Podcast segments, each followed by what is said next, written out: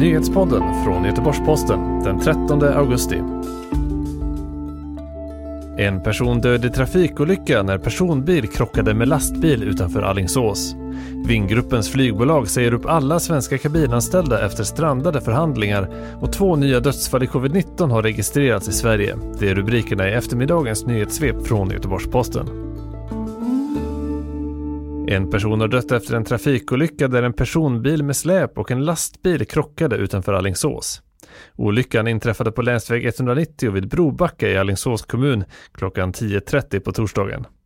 Helikopter, ambulans, polis och räddningstjänst kallades till platsen och två personer som satt i personbilen fördes med ambulans till sjukhus där en person var allvarligt skadad och den andra lindrigt skadad.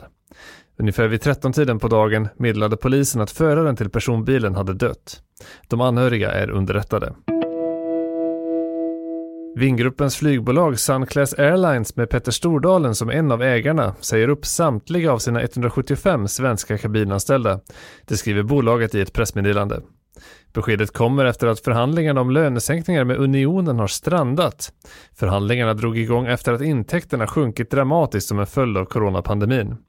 I pressmeddelandet så skriver Sunclass Airlines att man är besvikna över att unionen valt att inte acceptera samma villkor som övriga fackförbund och en majoritet av de egna medlemmarna ställt sig bakom för att rädda anställningar. Unionen säger å sin sida att man under förhandlingarna tagit fram andra förslag som skulle gett bolaget kostnadsbesparingar utan att medlemmarnas villkor försvagades. Sedan i onsdags har ytterligare två personer med bekräftad covid-19 rapporterats döda i Sverige enligt Folkhälsomyndigheten. Totalt har därmed 5 776 smittade personer avlidit i landet. Antalet personer som bekräftas smittade av covid-19 i Sverige sedan pandemin startade är nu 83 852.